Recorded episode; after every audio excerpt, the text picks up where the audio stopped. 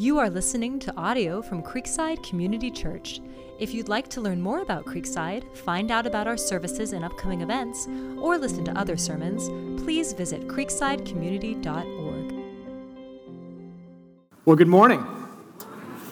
Good to see all of you. My name is Jeff, one of the pastors here. Thanks so much for being with us uh, this morning. If it is your very first time with us, welcome. We're so glad you've decided to worship with us. If you're worshiping on the live stream, welcome. Thanks for joining us as well. Uh, if it is your first time, we've got a free gift for you today a tumbler or a water bottle that you can pick up over the info desk, and uh, that's our gift to you if you are a first time guest this morning.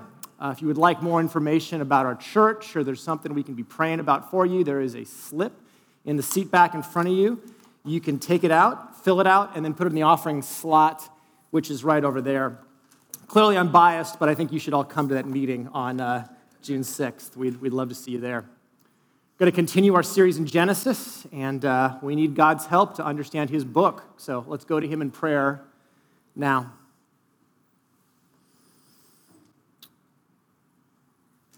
God, thank you that through the, the work of Jesus and your Spirit, you are making all things new.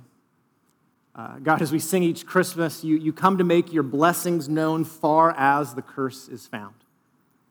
And, and God, as we think about the curse of, of work that we are under this morning, would you give us your vision, um, a, a, spirit of hope, full realism about our work, um, and a, a, greater confidence that you are working in us and through us? And uh, we pray at Jesus for your sake and in your name. Amen. What do you want to be when you grow up? You ever asked that question as a kid? You remember thinking about it? Uh, when our daughter Addie was in preschool, her teacher asked, Addie, what do you want to be when you grow up? And she said, I just want to work at In N Out.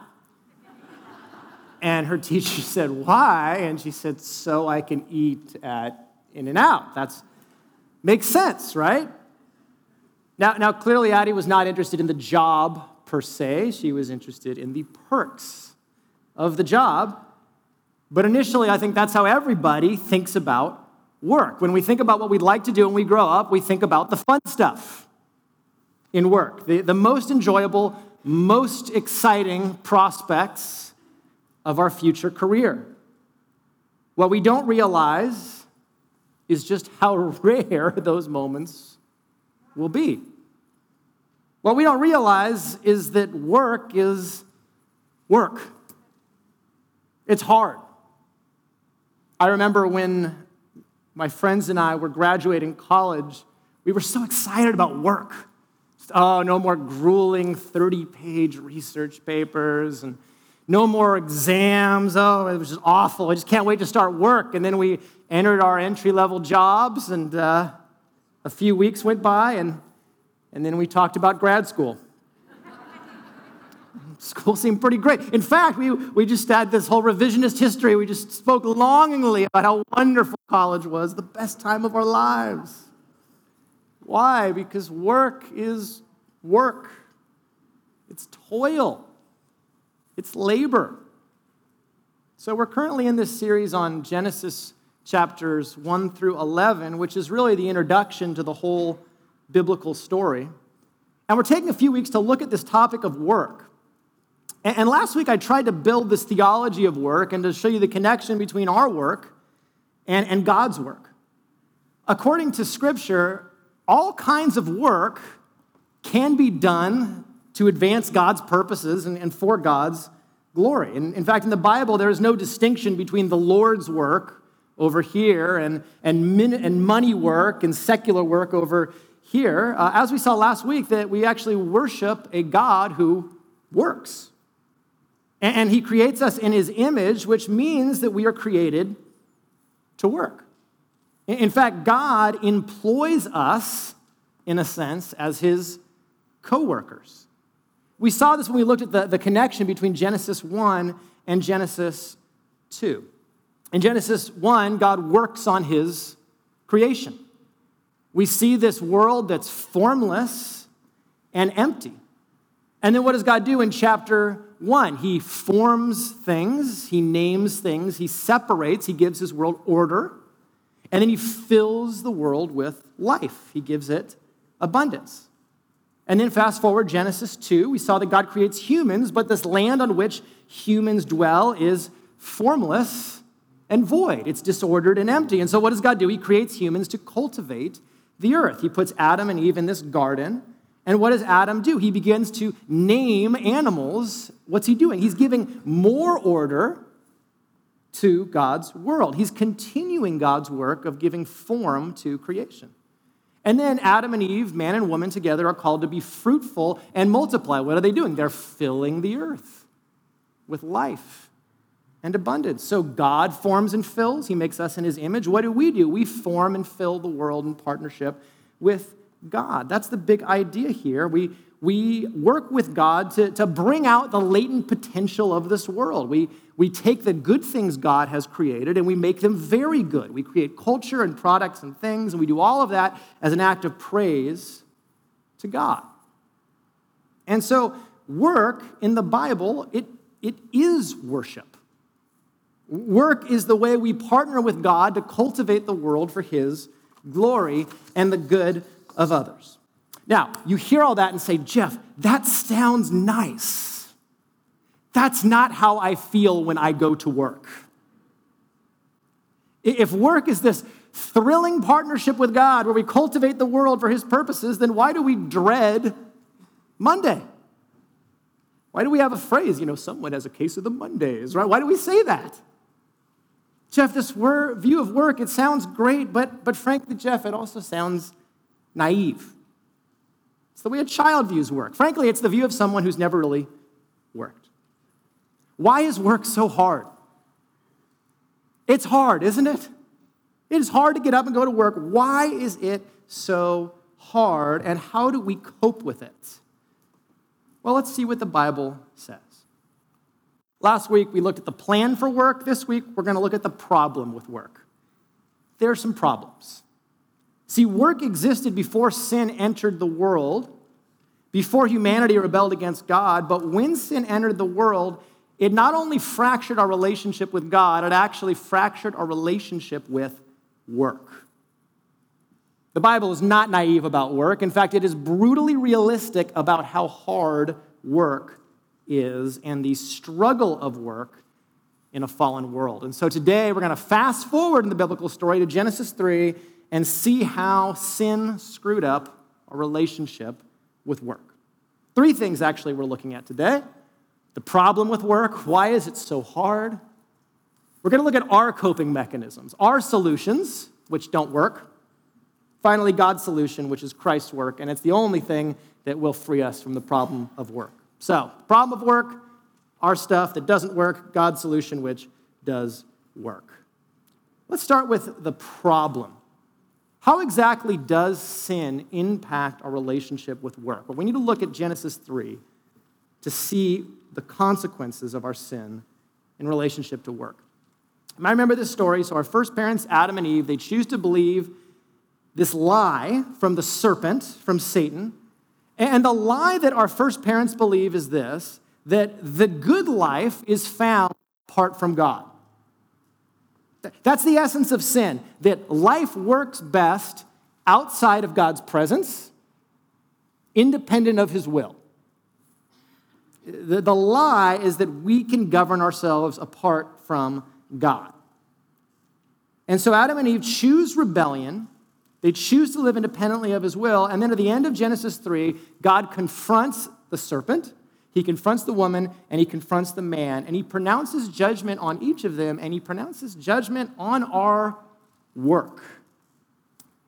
Pick it up in verse 17. And to Adam, he said, Because you have listened to the voice of your wife and have eaten of the tree of which I commanded you, you shall not eat of it. Cursed is the ground because of you.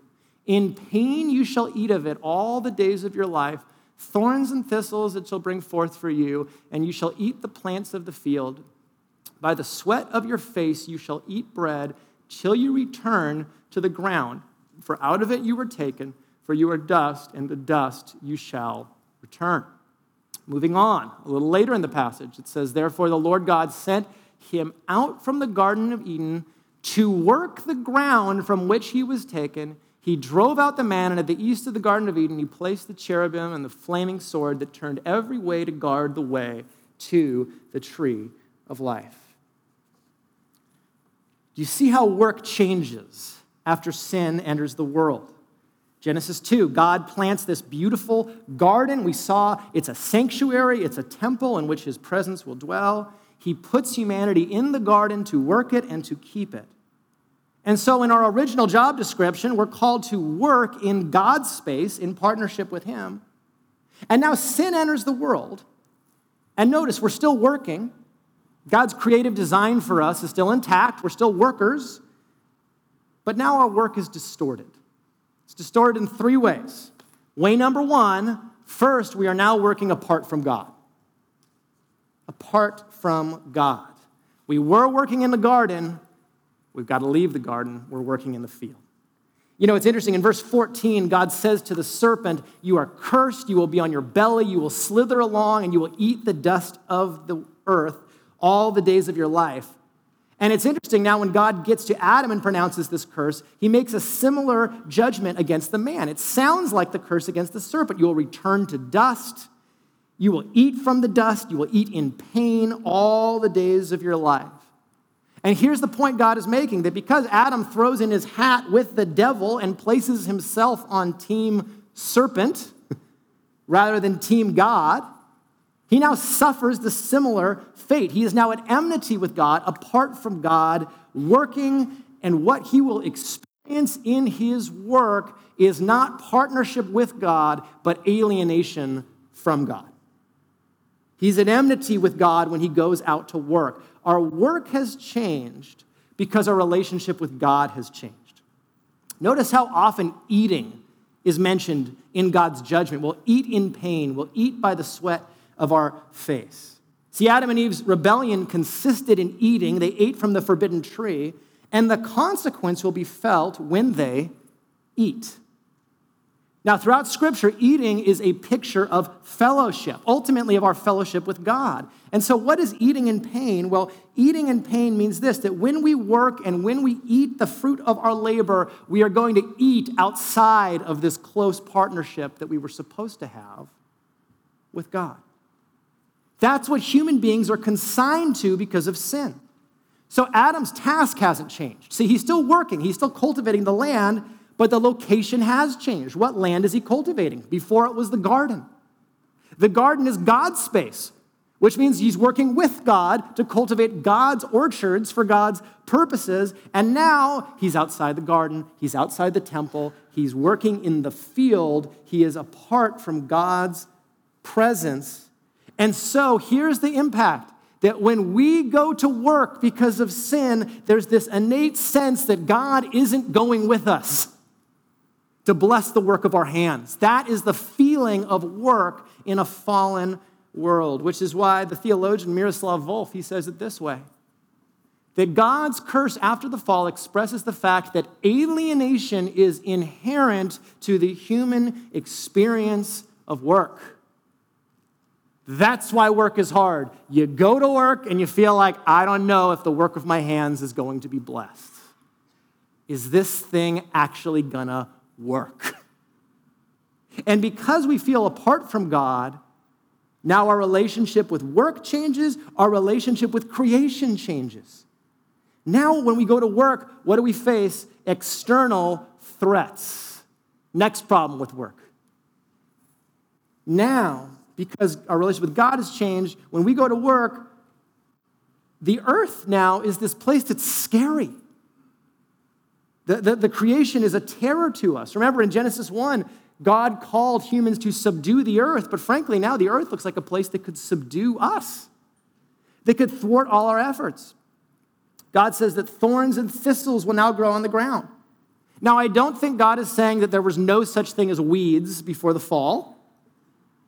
I think what he's saying is that before thorns and thistles, they weren't this existential threat to our well being. We were co working with God. But now that we're not, creation is a really scary place.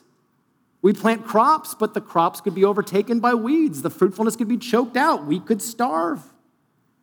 And that, ish, that image of thorns and thistles, it's an image of futility. That, that creation just doesn't work with us now the way we think it should, and things just fall apart. And you know that if you go to work, you got to just keep working, not to make progress, but just to maintain things, don't you? Do you know how often they paint the Golden Gate Bridge? Do you know? All the time.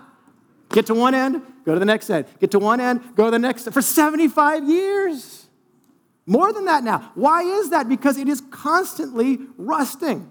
Just to keep it looking like that is constant work. That is the state of work in a fallen world. You're constantly working just to maintain what you have, the health of your organization, the systems you already have in place. It's constant. Creation is not working with you. It's in a constant state of rust because God isn't going with you to bless it. That's what it feels like to work apart from God. And because you're apart from God, because you have external threats, what do you feel? Internal turmoil all the time about your work. See, we, we work by the sweat of our brow. Now, again, I don't think the point is that sweat was a thing that didn't exist before the fall, okay? There's a joyous kind of sweating. Dancing, that's good sweating. Running can be good sweat. Sitting in a sauna, that's great sweating. See, the sweat represents not just work, sweat represents the anxious toil of work. It's that mental work you're doing underneath the work. You know, few things cause sweat in human beings like anxiety, fear. We work in fear. That is the point. Because as you farm that land, as you cultivate it, and those thorns and thistles grow up, you're thinking constantly, they could eat my crop. And if they don't eat my crop, the storm will eat my crop. Or a drought will take my crop. Or locusts will destroy my crop. The fruit of my hands can get destroyed. And so there's this constant mental churning that will my work be okay? See, in the garden we worked in pleasure, but now we work in pain. Progress is through tremendous pain. Paul says in Romans 8 that, that creation itself groans for redemption.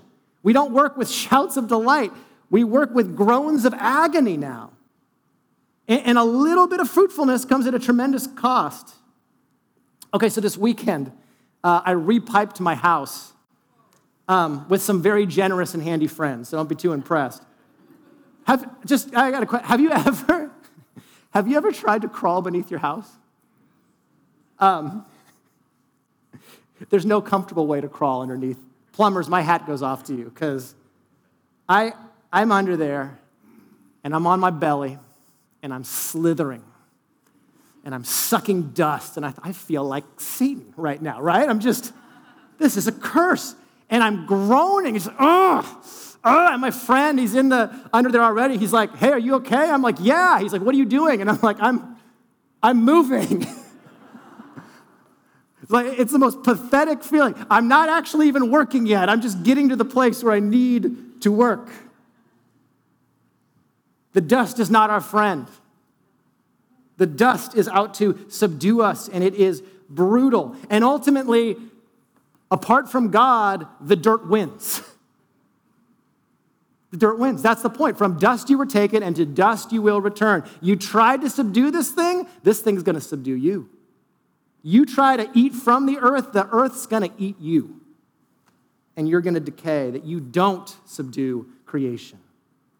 That's the point. And before you return to the dust, your work is labor.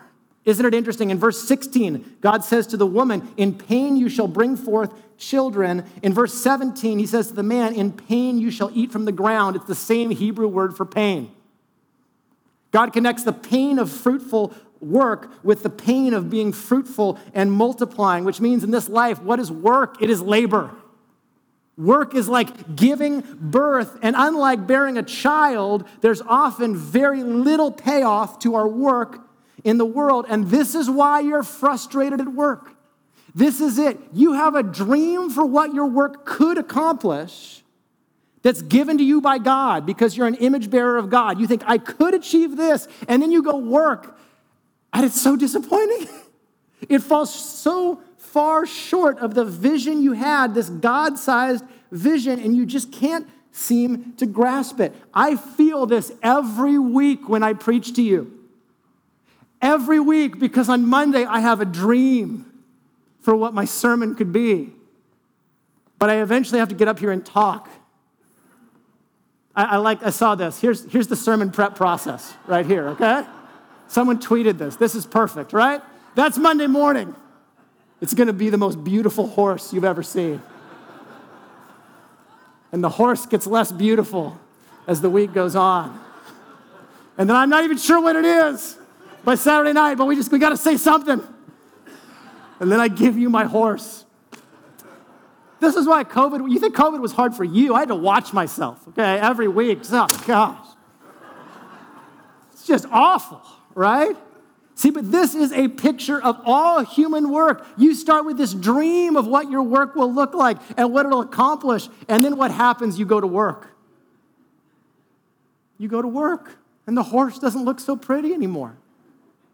I mean, think about it. You go into law because you actually want to see justice accomplished in the world in some way and fight for vulnerable people. And you'll get to do that a few times, but then you end up doing a lot of paperwork. You, you go into medicine because you want to heal and restore people, and you spend all your time fussing with a computer program to manage patient data. You go into teaching because you actually want to form people's character, and then you go teach and you realize you're just bickering with administrators all the time. This is the, the, the futility of work that we feel, and it can drive us nuts because we know we're created for more. We know we're created for something more fruitful than this, and yet work is cursed, and that's why we feel. Have you felt this at work? This is the frustration of work. I think this is helpful to remember, especially in our generation, where, like, I think in previous generations, if they had tended to undervalue work, like, I know for, like, as a millennial, like, it's just like, work has to be the way I self actualize in the world, or it has to fit my passions. I need to make a ton of money and change the world. And like, that's great if you can go change the world, but I think a lot of our disillusionment with work is, oh no, I didn't find my passion. Now, we think, oh, I just, I gotta find a different kind of job that matches my skill set. Maybe. Maybe that's why. Maybe it's just because work is work. Maybe some of our disillusionment with work has more to do with the fact that it's going to be toil no matter what. It's helpful to remember as you are, if you're younger and thinking about a job, work is still going to be work, no matter how much you feel like it fits who you are. So, that's the futility of work, okay? Let's close in prayer. Um, happy Monday. No, that's the problem with work. So, what do we do? How do we cope with the futility of work that we feel innately? Well, two solutions that humans opt for. Two things, and, and neither of them work, okay? First is that we can despise work and seek to avoid it. Some of us go, yep, a man works hard, so I'm gonna work for the weekend. I'm gonna work to put the minimal amount of effort in, make the most money for the littlest input, so that I can avoid work as much as possible. Uh, Derek Kidner, he's got a great commentary. It's, it's pretty old now, but he's got this wonderful diagnostic of the sluggard in Proverbs, just the person who despises work. says, works hard, so I'm going to avoid it at all costs. And, and maybe this will be a helpful diagnostic to you to figure out if you're a sluggard. But here it is in, in Proverbs you refuse to begin things. It's never the right conditions to start a project. There's always a better time to start the unpleasant thing I need to work on. Conversely, the, or subsequently, the sluggard refuses to finish things. There's a million projects that have begun. Very few come to completion because they could always be a little better. They could always be a little better. I'm going to put that off till later. I'm going to avoid it. Ultimately, at the root of that is they refuse to face the reality that work is going to be unpleasant. They refuse to face the reality that work in this world will be toil, so I will keep avoiding it at all costs. That's a slugger. Now, here's the problem with being a slugger. Obviously, you know, there could be some employment problems, there could be other problems, but here's the existential problem of just despising work and seeking to avoid it is that it won't give you relaxation in life, it'll actually make you incredibly restless as a human being. Restlessness. See, here's the consequence. Isn't this interesting? Proverbs says that, go to the next slide, please, that the consequence of avoiding work is actually this disquiet in our spirit. Proverbs 13, the soul of the sluggard craves and gets nothing. See, it's not that the sluggard lacks desire, they just lack diligence to do hard work. And so they crave for things. They have all of these dreams. It's a living death when you refuse to work. The, the, desire of the sluggard kills him, for his hands refuse to labor. Elsewhere in Proverbs, it says that the way of the sluggard is like a hedge of thorns. See, when we just despise work and refuse to, to, to put in a hard day's work, here's the problem with that. It's not just all the problems it would create for us economically or financially. There's an existential problem, and it's this that God created us primarily to work. Six days of work, one day of rest. That, that, that's an important proportion there, that we're primarily made to exert ourselves for something. And, and it's not about if you get paid or not, it's about you have something that you're setting your hand to to contribute to someone else. God made you that way. And when you don't have that, you go crazy. Like we said last week, you're a border collie. You are designed to work and to work hard. And when you don't, you feel this restlessness because you aren't living according to God's design for you. Some of the most miserable people I've ever met are retired people who never figured out what they were going to do after work. They've got all the rest and relaxation in the world. Aren't they happy? They're not. Because, as Spurgeon said, as we talked about last week, some occupation is necessary to happiness. You have to have something to put your hand to, some task that contributes and adds value to others. So, you can despise work, it doesn't work. You won't be happy seeking to avoid work at all costs and just put in the minimal effort. So, that's the one side of the pendulum. Other people, and this is probably the Bay Area, it's not about despising work, it's about deifying work. About making work your God and seeking to worship it. See, some people say work is hard, I'm just going to avoid it. Other people, they just kind of continue Adam and Eve's project. We wanted to live independently from God, and we're going to keep living independently from God, and work is how we establish our identity. Work is how we make a name for ourselves. Fast forward in Genesis a little bit.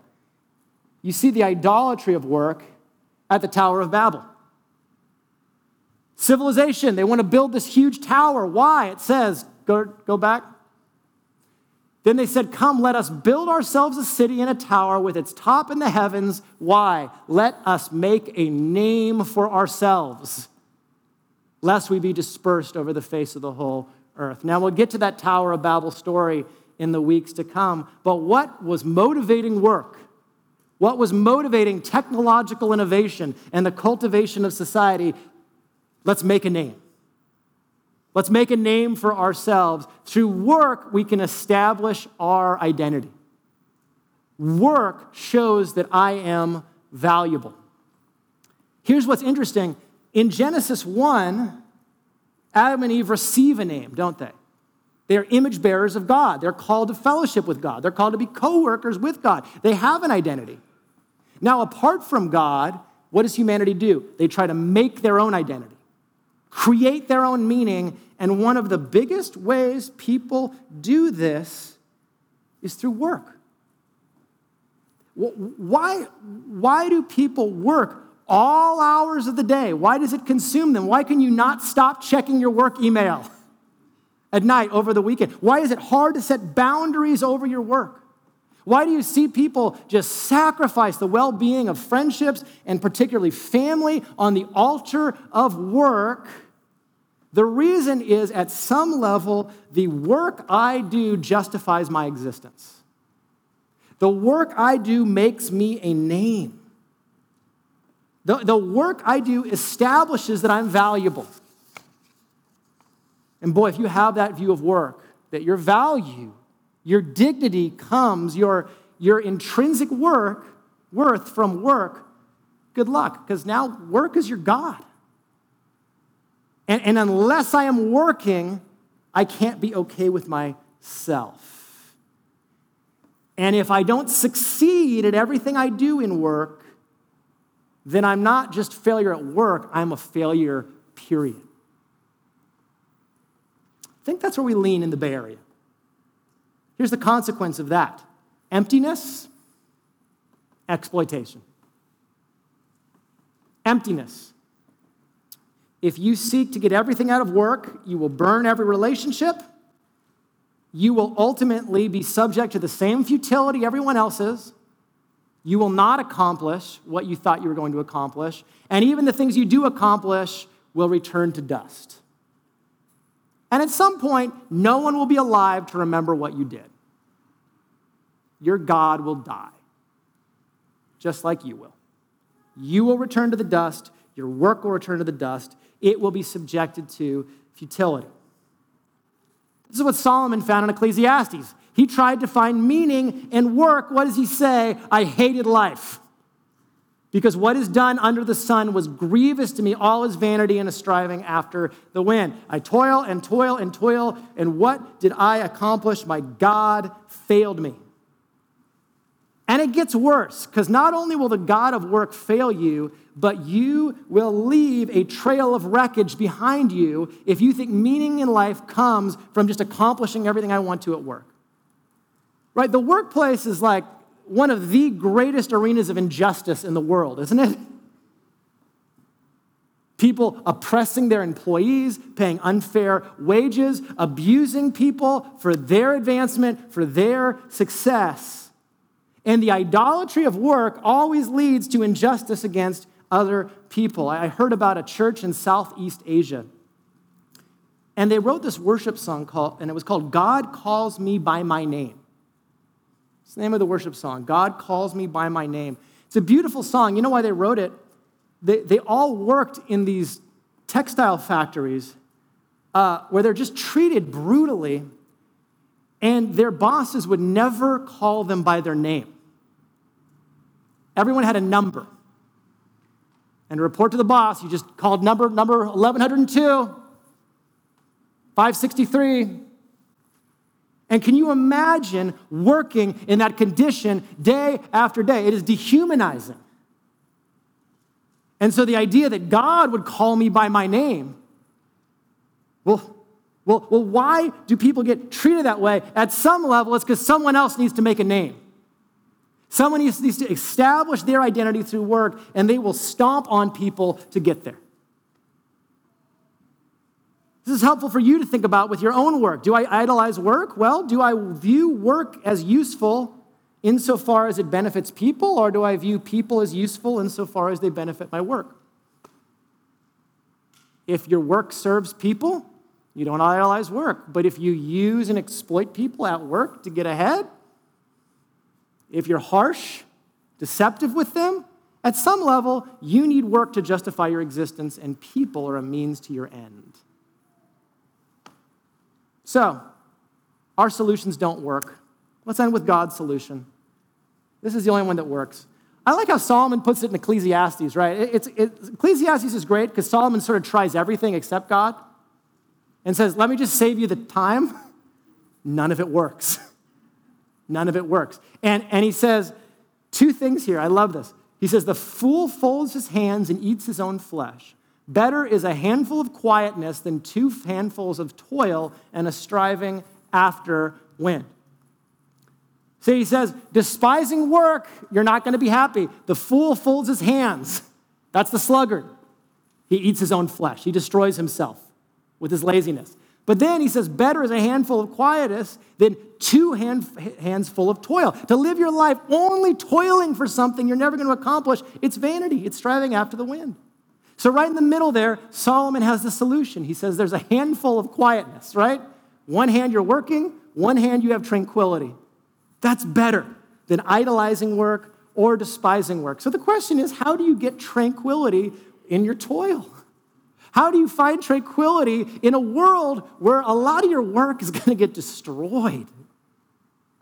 Where it's going to feel futile? Well, you know, Solomon doesn't really give the answer in Ecclesiastes. It's not until we have the gospel come in and speak a better word about God's response to our work. Uh, you know, there's this beautiful picture at the beginning of the biblical story. What's the first work that Adam and Eve engage in after the fall? What does the text say? Says that the eyes of both were opened and they knew that they were naked and they sewed fig leaves together and made themselves loincloths. Before sin enters the world, Adam and Eve are naked and unashamed, which, which is a picture of being fully known and fully loved. There's nothing to hide. We are totally accepted by God and by one another. And when sin enters the world, there's this loss of innocence, and all of a sudden we realize there's something not right with me, and we hide. There's shame. And the first act of work in the Bible is what? It's sewing clothes to cover shame. At some level, the work beneath the work, the, the reason we can't stop thinking about work, we have to, to keep obsessing about work, is that we feel inadequate unless we're working. That my value in some way is tied to what I can produce, how much money I make, and that's not just working, that's the work beneath the work that I need to justify my existence.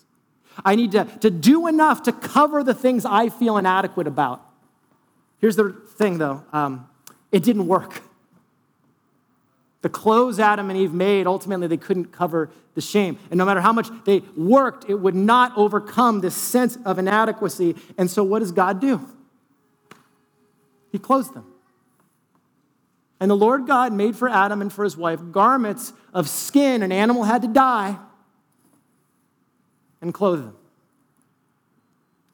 Do you see how grace is baked into the very beginning of the biblical story? That human work can't cover our shame, so God has to do it through the sacrifice of another and clothe us in our shame, and only His work can restore us to the identity we were created to have, where we know God intimately. See, this is a picture of what Jesus will do that when he dies for our sin and forgives us and cleanses us of our shame, we're reclaimed by God. And so we are no more shame, no more guilt, no more crippling sense that you're not enough, any of these things. You're fully known and fully loved by God, which means this now you can stop working for an identity. You can stop working to justify your existence. In fact, now I can work from my identity.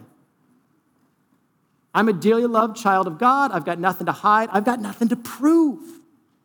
So my work isn't about making me feel okay about myself. My work is actually about praising God and maybe helping you. That's why I work, it's to serve other people. But I don't need that to be okay with myself.